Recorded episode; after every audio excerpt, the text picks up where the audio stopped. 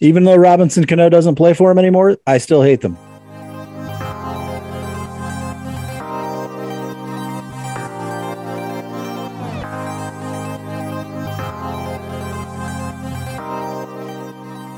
Welcome back to Royals Weekly. I am your host, Marcus Mead, and joining me as always, three time Olympic bronze medalist in ribbon dancing, my brother Mike.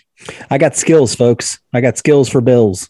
Skills for days on them ribbons. It's pretty, mm-hmm. uh, pretty impressive to watch. My performances have been described as extremely sensual. Very right? sensual, uh, also grotesque at the same time. It's it's something else to watch. It's it's a little bit like a Quentin Tarantino movie. Mm-hmm. Uh, if it was just that scene with the gimp from from uh, Pulp Fiction, it's yeah, like that, mm-hmm. yeah, just like that. Ving Rhames is involved in all of them too. Yeah, that's what's weird. Uh, so this week on Royals Weekly, we'll review what was a so-so week for the Royals. They, uh, I think, acquitted themselves fairly well in terms of the way they looked, uh, though they only went uh, three and three this week. But uh, we'll take a look and, and, review last week a little bit. We'll project the 2022 opening day uh, lineup. A question we got on Twitter sort of sparked a couple questions we got on Twitter sparked the uh, interest in our, our spotlight topic this week. And then we'll preview uh, two exciting series against the Yankees and the Cardinals again this upcoming week. So let's get right to it. Let's get to some baseball.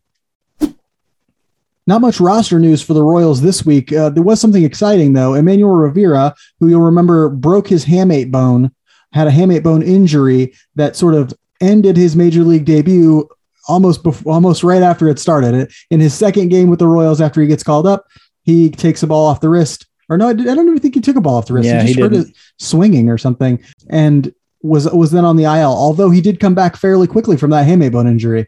Normally they take a little while. Normally they sat players of power, but he is now back in the lineup for the Royals, getting a shot uh, occasionally at third base. Uh, in a corresponding move, they sort of happened together. Kyle Zimmer was sent to the 10 day injured list with neck and trap spasms. He hasn't looked great lately, and it sort of looks like maybe it was injury related, but he is going to be uh, 10 days on ice for the Royals. Conspiracy theory that I saw on Twitter Kyle Zimmer has looked a lot less effective since they started checking for the sticky stuff. Okay. So is that it? Is he a product of cheating that, that like his, uh, his success? Is it a product of cheating or is it something where it's like, ah, no, he just was pitching a lot and is getting tired throughout the year because he hasn't really pitched a real strong full season yet in the majors. Um, we'll see. I don't know. I'm curious about it in my mind, like the sticky stuff just cannot have that large of an impact on somebody. Like, yes, uh, numbers and spin rates are will go down and things like that, and we'll be able to sort of tell, ah, this guy was probably you know utilizing it to some degree or whatever. Relies but a lot on a slider. He does, but you know, you know, like an extra couple hundred RPMs on your slider, revolutions per minute, uh, aren't going to make you either a you know isn't the difference between a two 0.5 ERA pitcher and out of the bullpen and a six ERA, ERA. That's not how it works. And so, you know, we'll see if how, how he looks moving forward. We'll break out our tinfoil hats and start thinking about whether or not he's been, you know, uh, cheating. And that, and that was the entirety of his success as a pitcher uh, whenever he gets back. Hopefully it'll just be those 10 days and he'll start feeling better and come back. Uh, this week, the Royals went three and three which brings their overall record to 48 and 62. They took two of three from the White Sox, looked really good against them again. We have the right White Sox number lately. Like we sort of seem to match up really well against that lineup. I think in part because that lineup isn't super deep right now. It's really talented at the top, and then because of injuries and things, gets a little weaker at the bottom. And we seem to really take advantage of that. I think, but took two or three from them and then we lost two of three of the Cardinals. Though I'll say we looked competitive in each one of those games. There wasn't a ton of uh, getting blown out or anything like that against in that Cardinal series. Lost two four game to them. Lost a five or a two five game, and then we won the one run weather delayed game in the ninth today. Mike, any thoughts on the the two series that the Royals played this week? Yeah, it, it was real. The White Sox series, especially, was really good to see. Uh, they have a, a good, strong right-handed lineup still, and so when you see pitchers like a Kris Bubic go out there and pitch pretty well. He's got a changeup, so you think that might play pretty well against a lineup like that. So yeah, really strong pitching performances in that series. Were, were good to see. I wasn't disappointed really with anything. Our offense was a little anemic this week. Uh, Carlos Santana is still struggling uh, quite a bit. We're going to need him if we're going to continue to be competitive in games. But yeah, I'm I was happy with the week. Three and three against a really really good team and a team that's probably average. Yeah, in the Cardinals. So I, I think that's exactly right. And I think I also saw Daniel Lynch going out and putting up uh, a decent performance against that White Sox team, that heavily right-handed lineup. I thought I thought that meant a lot too. And so to see Yeah. Bubic and Lynch both go out and pitch really well against the White Sox, we hope to see that for another five, six years from each one of them. yeah, and I'll just I'll just add on. It did come out today that they are going to pitch uh, Brady Singer in this upcoming series, so they're going to kind of morph to a six man rotation, which I think for the rest of this year is a good idea because you need to see all those guys. They need to get work. We've seen improvement. It seems like anyway from Keller, Bubic, Lynch.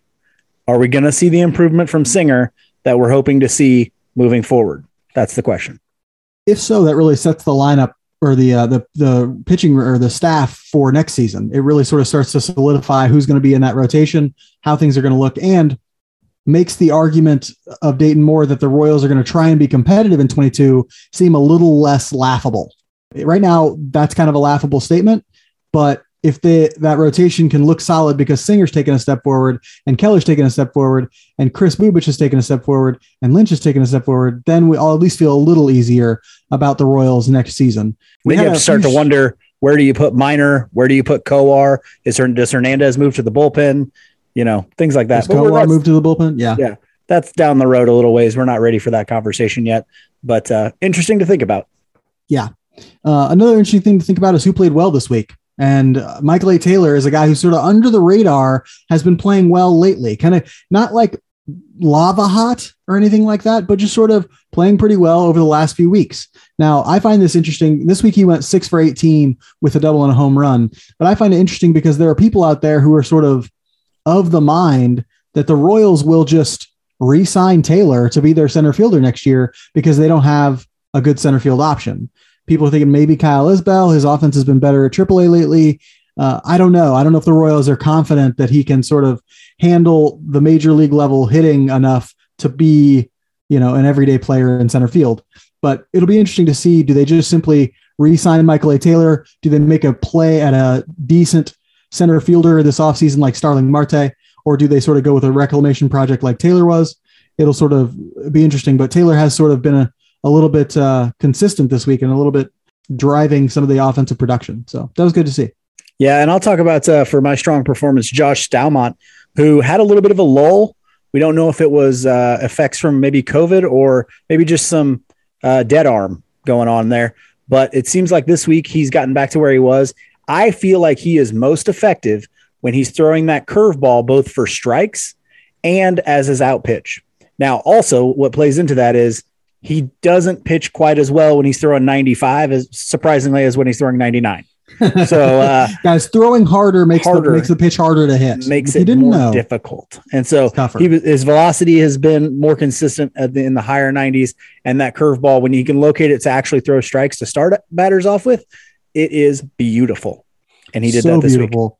And it was it's great that in the last over the last week, you're seeing Staumont sort of throw it up there at 9900 again, which is great to see. I was a little worried that where was his strength? He was sitting 95 96 for most of the season up to this point. And then lately, you're starting to see him go out and throw one 99 or a couple of hundred in an outing. And it's like if Staumont gets back to that, he'll be that type of elite shutdown reliever that people thought he could be.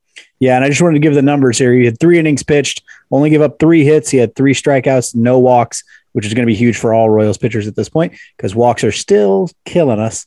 But he did great, and let's hope we can keep that Josh Staumont the rest of the year. I would love to see that. It wasn't all sunshine and rainbows. We did have some weak performances this week in a three and three week. You're bound to.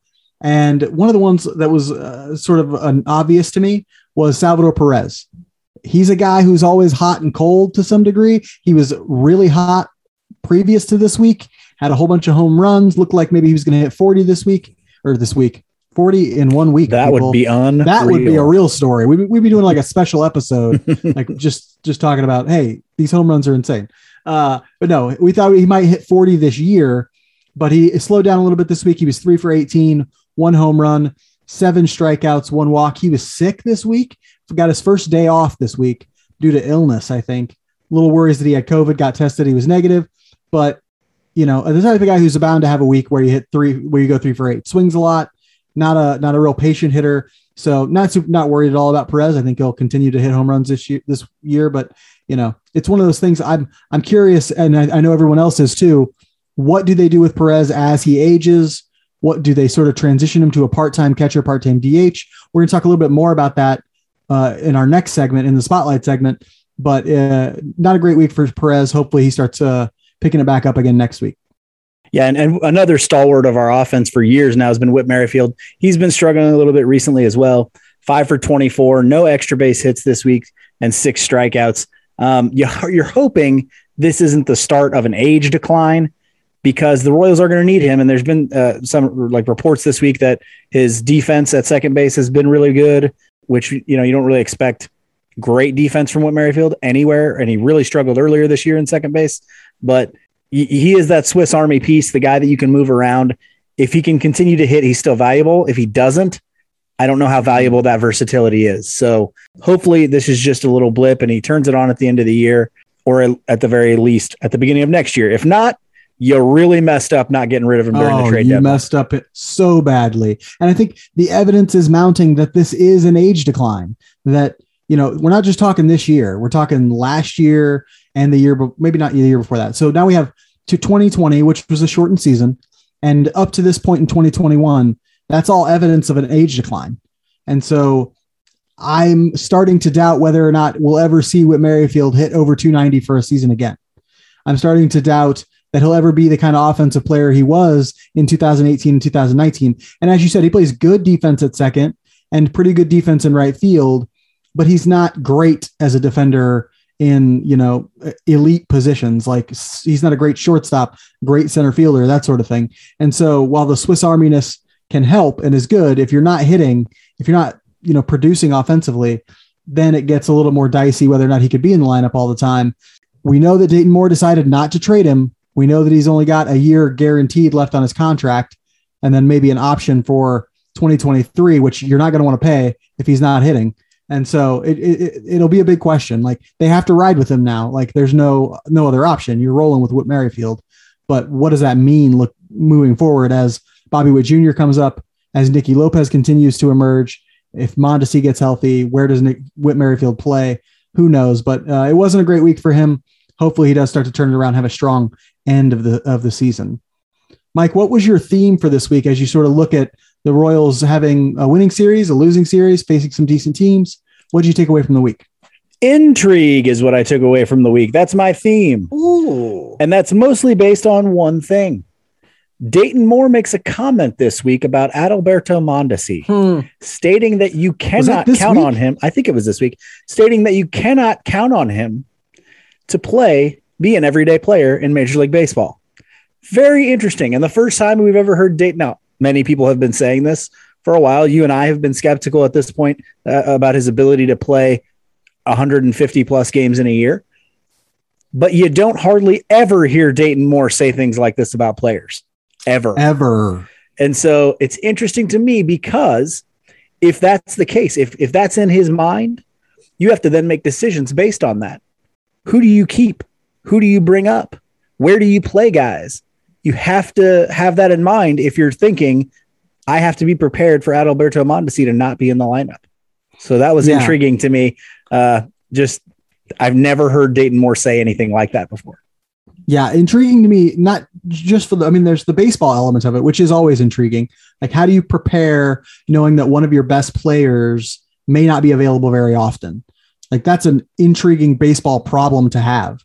That's intriguing in itself. But the fact that Dayton Moore came out and said it is what's so interesting to me. Like, I, I look at Dayton Moore as a man who often speaks as if he is delusional about the team that he runs. Right? I think he is delusional uh, when they say things like "We're going to try and compete in 2021." We're going to, you know, I think that sort of stuff is is what he normally does. Overly optimistic, way overly optimistic, right? Not seeing the very obvious truths that everyone else is seeing about his team, about his organization, about his system, all that stuff. That is, in my mind, what Dayton Moore is. And then every once in a while, he comes out and says something that is boldly and blatantly true. And I'm always thrown by it. I'm always like, what? I mean, I know that's true. I'm shocked that you would know it's true.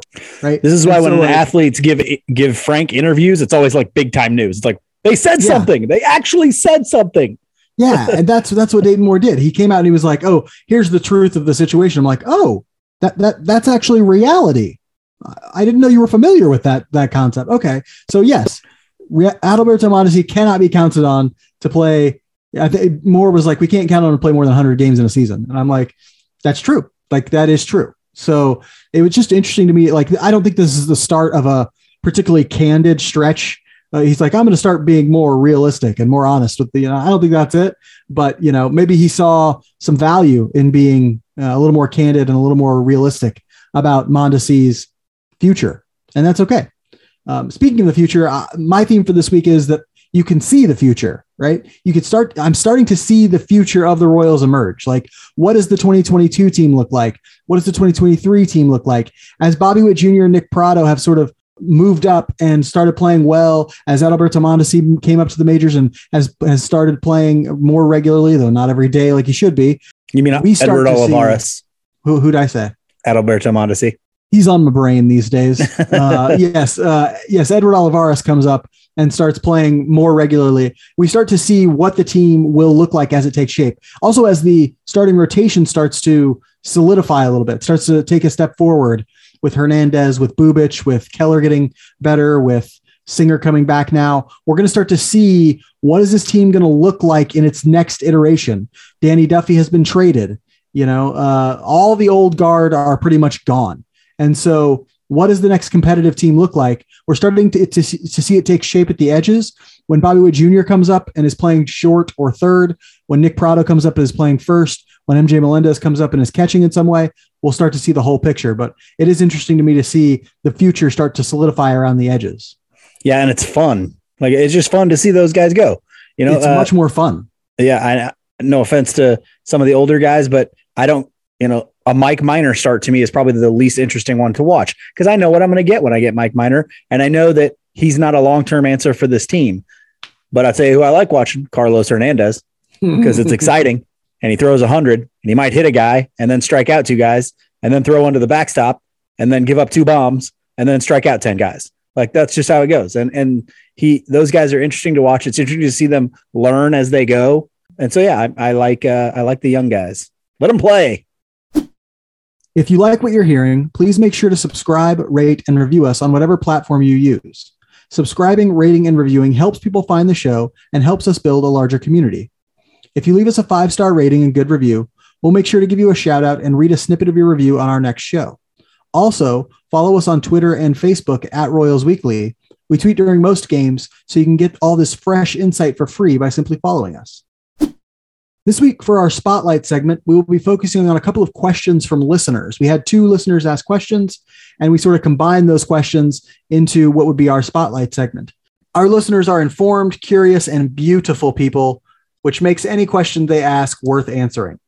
Let's start with a question from superfan John Lee Pettimore, who asks Is MJ Melendez a legit defensive backstop? How does he fit into the lineup down the road with Salvi and Pratto at catcher and first?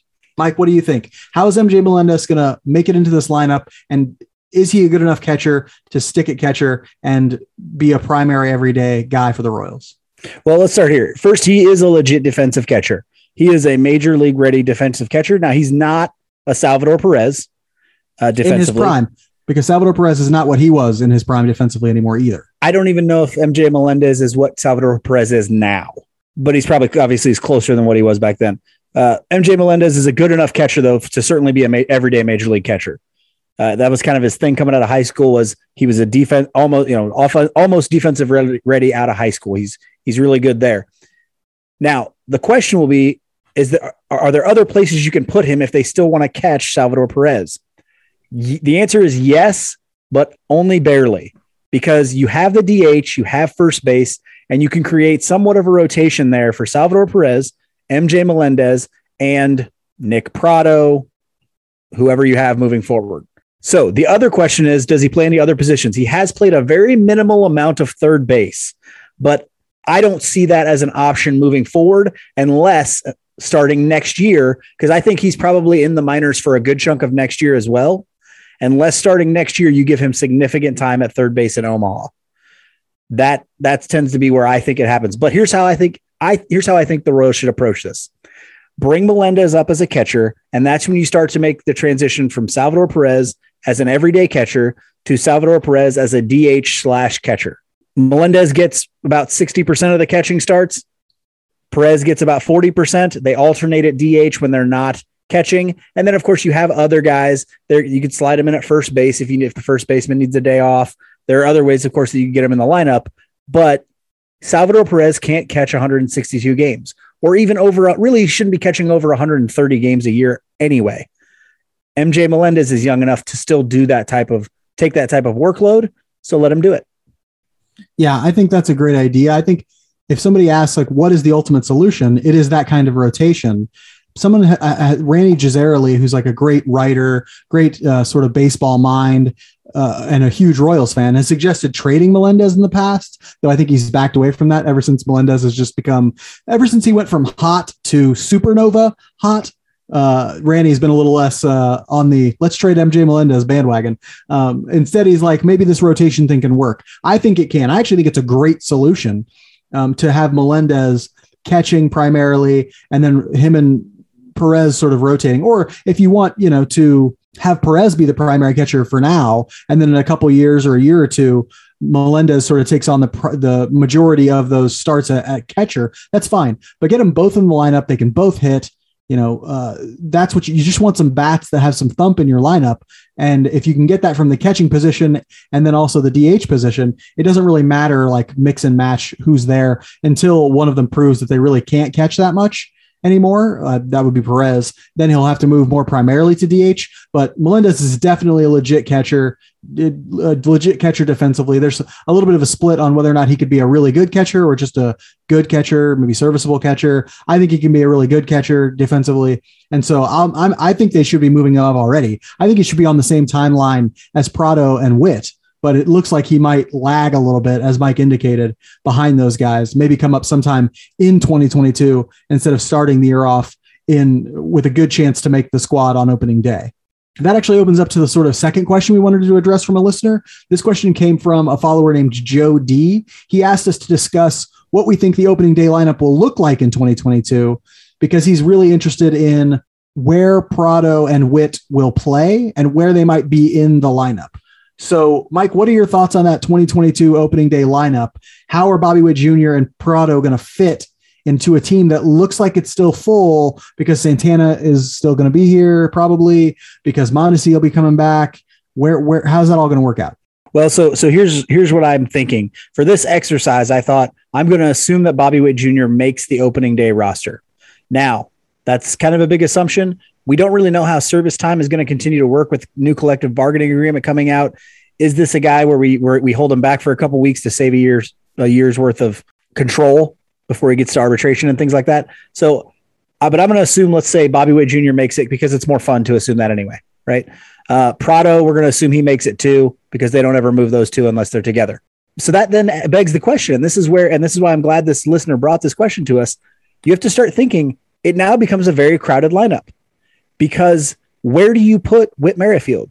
If assuming, and I think this is probably the best way to do it, Bobby Witt Jr. goes to third, Mondesi is at short, Lopez is at second. Does Whit Merrifield go to right? Okay, where are you playing Dozier? Where are you putting Rivera? Okay, don't forget Benintendi is already occupying left, so you can't just go say we're going to stash Edward Olivares, there. There's just not enough room for everybody. So that's why I think it's important that we're doing this if we make some assumptions like, okay, guys are going to be traded away or we're going to get some guys, where are they going? Who are we getting? And what do we do for this opening day lineup? So I thought I'd sort of lay out those parameters for you. Tell me what you think the beginning of that opening day lineup looks like. Where are they hitting? Where are they playing in the field? Okay, so I'm going to go like with a wild, sort wildly speculative opening day lineup. And this is in some ways a reflection of what I want the opening day lineup to be. And I'm not going to go like one, two, three, four because I don't really know or care what what order they would go in. I'm actually just going to go positionally around the field, right? And so we'll start at catcher. I think Salvador Perez will start opening day as the catcher for the Kansas City Royals in 2022. Not too tough. Way to take the layup. I know. Um, first base, I think will be Nick Pratto on opening day. I think uh, that Santana will take on the DH role for next year. And so that's going to be where what he's doing. So DH, I think will be Carlos Santana, Nick Pratto at first. Second base, I think will be Nicky Lopez. Third, uh, shortstop, I think will be Adalberto Mondesi. Third base, I think will be Bobby Witt Jr. Left field, I think will be Andrew Benintendi. Center field, I think will be TBD, a player that has not been signed yet. I think it'll be somebody, either it'll be Michael A. Taylor getting re signed or some, maybe they make a Starling Marte move. Maybe they pick up some reclamation project. Maybe even they trade for somebody in the offseason. I would, I would look to do that if I were them, but we'll see on that front. I don't think the center fielder on opening day is, is, unless it's Michael A. Taylor, unless they re-sign him, I don't think the center fielder on opening day is, is in the org right now. Uh, and so, and then right field, I think they will play Hunter Dozier, sadly. Uh, this is the one where it's like my heart wants them to have Edward Olivares there, but I think Hunter Dozier will be there. Does and Olivares so, then occupy as the fourth outfielder because he can't really play center?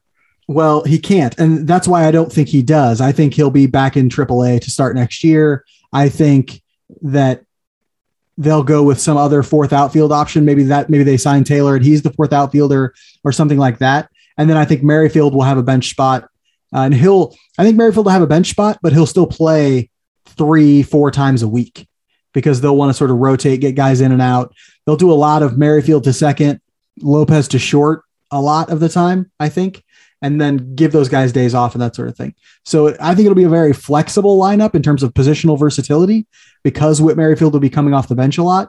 Uh, maybe not on opening day, or I think yeah, maybe even on opening day. It sort of depends on on some things, but yeah, that's sort of how I see the lineup shaking out in 2022. Now to to analyze that, let's talk about the guys that got squeezed here. Okay. Yeah. We're talking yeah. about no Emmanuel Rivera. We're talking about no Whit Merrifield in that starting lineup. In the starting lineup, okay. but it doesn't hang really on, matter who's on, starting. On. Hang right. on. We're also talking about no Edward Olivares. You're talking about possibly a Kyle Isbel as a fourth outfielder, but if not, still in AAA. Okay. So here's the where I disagree with you on that. I think Whit Merrifield starts in right field, and I think Dozier likely sits but Dozier is the player that comes in and does the rotating. I think Merrifield still plays every day because they want him batting first in the lineup. I could see that for sure. Um, and so I think Merrifield, Merrifield starts in right. Dozier doesn't get the start that day, but then he'll be in at third when they want Bobby Witt to play short and then they're giving Mondesi a day off. He'll be in and right when when Witt goes to second and gives Lopez a day off, so on and so forth. I think Dozier is the guy that plays four or five times a week but at different spots, goes into left to give Benintendi a day off, whatever, whatever. Uh, I think that's the, the role that he occupies more than Whit Merrifield occupying that role. See, it would not surprise me at all because Lopez has had such a good season in terms of on base percentage. It would not surprise me at all if they try and have him lead off next year. And here's why I think they're going to want Bobby Witt Jr. to hit second. And I think they would rather start lefty hitting leadoff, righty hitting second, and then go into their power guys and put Pratto maybe five. So maybe something like Lopez one, Bobby Witt Jr. two, Santana three, Perez four, Pratto five. I think that's a possibility for their opening day lineup, their top five anyway. I would I would again disagree. I, I do think they like Bobby Witt Jr. at second or batting second in the lineup, but I think that Dayton Moore really likes a switch hitter there. So I'm going to go with Mondesi there at two, if he, assuming he's healthy. I think Mondesi's batting second. Whit Merrifield's still batting for first, Mondesi second, and then your power guys, Perez or Santana, three and four. And then I think Bobby Witt Jr. slots in at five. That's a possibility too. I, I think that's a real possibility. I and think I think not. You leave Nicky Lopez at nine. nine. I, I hope they're smart enough to leave him at nine because of that on base ability for when the lineup turns back over. Maybe, and but the, uh, it depends on how you see Whit Merrifield, and you, if you think he's going to be in the lineup, like how you oh, see no. Whit. Merrifield. This is how I think they see Whit Merrifield. Yeah. Okay. So I don't see Whit Merrifield in that same way, and so I I think like I don't think he's a great option leading off right now, and maybe in the future, and so I'm not as sort of optimistic about the prospect of putting Whit Merrifield, one, as a what would be considered an everyday starter, and two, at the top of a lineup. I'm not super stoked at the prospect of doing of putting Nicky Lopez there either, just because you know, yes, he's had a really good season, but he's not still not an offensive force or anything like that. It's not like you know he's getting on base and that's good. So be a table setter, but you know he's not the perfect option at leadoff or anything like that. And so you know, but I, I if I have a coin toss, Whit Merrifield right now or Nicky Lopez right now, who's leading off for you, and who's playing every day? Nicky Lopez is playing every day, and Nicky Lopez is leading off for me because right now that just seems to be the better option. And so we'll see how that sort of all shakes out. It will be a little versatile, but to sort of address Jody's question directly, I think Bobby Witt Jr. probably starts at third base while Mondesi plays short. I think Pratto will probably start at first. I think they'll both make the opening day roster, and uh, I think they'll both be somewhere near the top of the lineup, five, maybe maybe to second if they want Bobby Witt Jr. there. Um, we'll see, but I think that they're I think they have a really good chance to make the opening day roster on tw- in 2022. Yeah, the Royals start a 10 game homestand this week with a three game series against the universally hated New York Yankees, followed by another series against the locally despised St. Louis Cardinals. Mike, tell us about the Yankees and how they're just the worst. Well, they're the gosh darn worst. Okay? Well, they are the worst. Even though Robinson Cano doesn't play for them anymore, I still hate them. Uh, the Yankees, although I will say this, since the trade deadline, where they did make quite a few moves, they have been doing better baseball wise, but I can still hate them. 61 and 50. They're third in the, which is only good for third in the American League East. Good Yikes. division. Six and a half games back from the Rays. I will say this Anthony Rizzo did go on the COVID list today. So he's going to be out for a little while. The guy they got from the Cubs. Um, Virulent anti-vaxxer Anthony Rizzo. uh, I don't I don't really know much about the guy personally, but I do know that they just got Judge back from a long stretch, and now they've they're getting Rizzo's going to be gone too. So uh, who knows if they're going to be able to compete? I would love nothing more than them to go out and trade for a bunch of guys and not make the playoffs. That would make me very happy. Hilarious. In that first game against the Yankees, we have uh, Carlos Hernandez, my favorite pitcher, against Jameson Taillon, former uh, second overall pick of the Pirates, if I'm not mistaken. Yes. Um, 29 year old right handed pitcher hasn't quite lived up to that status. He's got a round of four ERA with a 1 2 1 whip. Still throws pretty hard, a fastball, curveball, slider guy. He will throw an occasional changeup as well, but a guy that can certainly be hit. So let's hope we can get to him. In the second game, we've got Daniel Lynch versus Nestor Cortes, a 26 year old left handed pitcher. He's only started four games this year, but he's looked good with a 2.15 ERA, uh, 1.04 whip. He's a fastball, curveball, slider, changeup guy. A lot of pitches mix as well. Soft tossing lefty, which we know the Royals can struggle with at times. We don't have any probables yet for the Yankees game three, but uh, Singer has been listed as a, prob- a probable for the Royals. And so that'll be interesting to see him coming off of the injured list and getting his first chance back in, in the majors. I want to see one, how long they let him go, but two, how much does he mix in that changeup? Do we see a little bit more of that? Has he gone back and looked and seen, hey, this is what I need to do? Or is it just, hey, I'm a fastball slider guy and uh, if I can locate them and, and they've got my stuff, I can be great today. If I don't, I can be crushed. Yeah, and it may also be a factor of like I'm going to wait till the off season to work more on that. A lot of guys don't want to make those kind of changes during the season, so maybe he's just holding off on that. I hope he's not. I hope he's. I mean, no time like this is a lost season, guy. You might as well work on stuff too because you know it's not like we're going to make a playoff push here soon. Um, and so yeah, I hope he comes back. I hope he's throwing some more change ups. I hope he looks good. I hope he feels good. Uh, after the Yankee series, another series with the Cardinals. So we just finished playing a series with them today. We'll play them again at the end of next week. 55 and 56, the Cardinals are right around 500. That's good enough for third in the NL Central, 10 and a half back from the Brewers. You know the Cardinals because you just watched them at the end of this week. They're a somewhat aged team. They have some big names who are pretty old. Uh, we got uh, owned by Adam Wainwright there for a while in, in a series earlier in the series. Some good pitchers. They really sort of know how to play some baseball even though they're around 500, they have the ability to pitch well enough to keep their teams in a lot of games, uh, even though they sometimes struggle with the bats. That's basically the Cardinals. So we'll play them at home this week. Uh, let's just hope that uh, the K can be packed full of Royals fans and rocking for these two series against two teams that I think pretty much every Royals fan does not like. We'll end this week the same way we end every week with our Just a Bit Outside segment. So, Mike, what is fascinating you outside the world of baseball this week?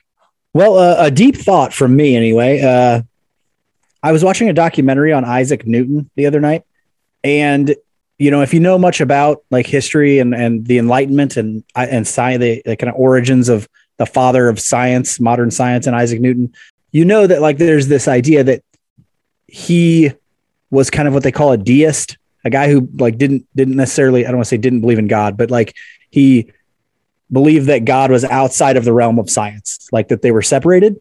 But that's completely and wholeheartedly untrue.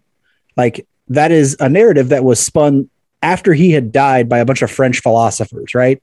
And so it got me thinking, like, Ooh, yeah, French philosophers, who needs them? Uh, and so it got me thinking, like, Oh, historical cool. narratives, they change so much, or they can be changed so drastically different from what reality was in the time that was happening. And so, like, you think about Newton, you think about George Washington, like a lot of the narrative around the life and achievements of George Washington were developed like a generation after he died when accuracy meant nothing and they were really just myth building.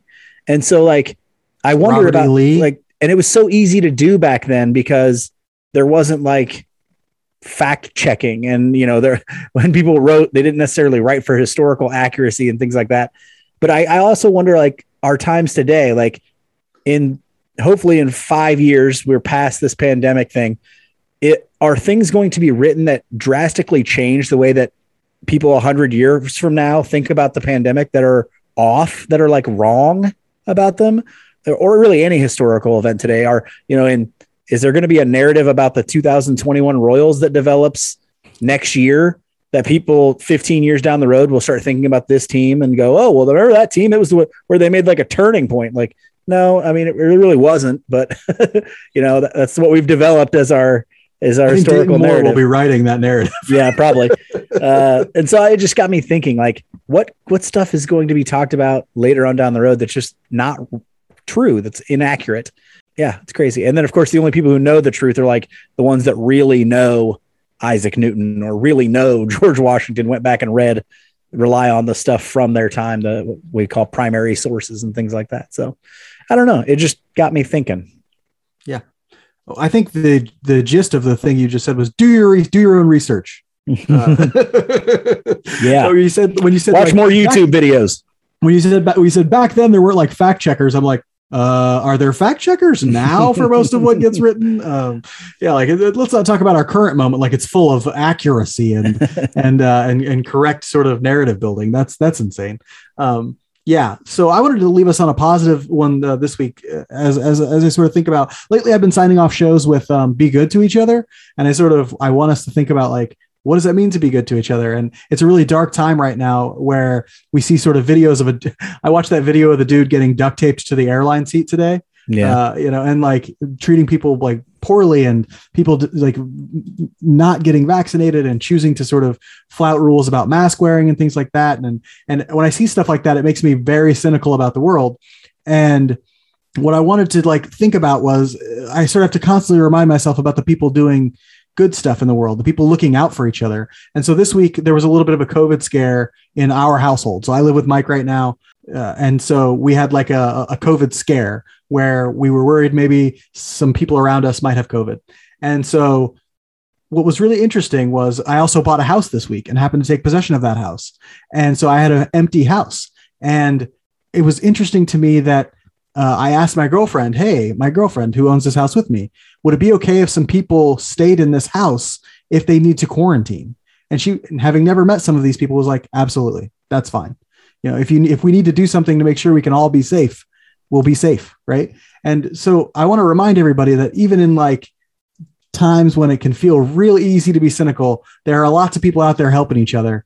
There are lots of people out there willing to help you if you need it. So, uh, yeah, it's just cool to see in my mind. And I, I was sp- speaking with somebody who was a nurse like yesterday or the day before that, and you know that meeting the people who sort of do that sort of thing daily on like a, the daily basis can really remind you that like there's a whole lot more people looking out for each other than there are people looking out for number one, looking out just to be the, like the most selfish, insanely, uh, you know, arrogant or or self-centered Egotistical, person, yeah. egotistical person out there.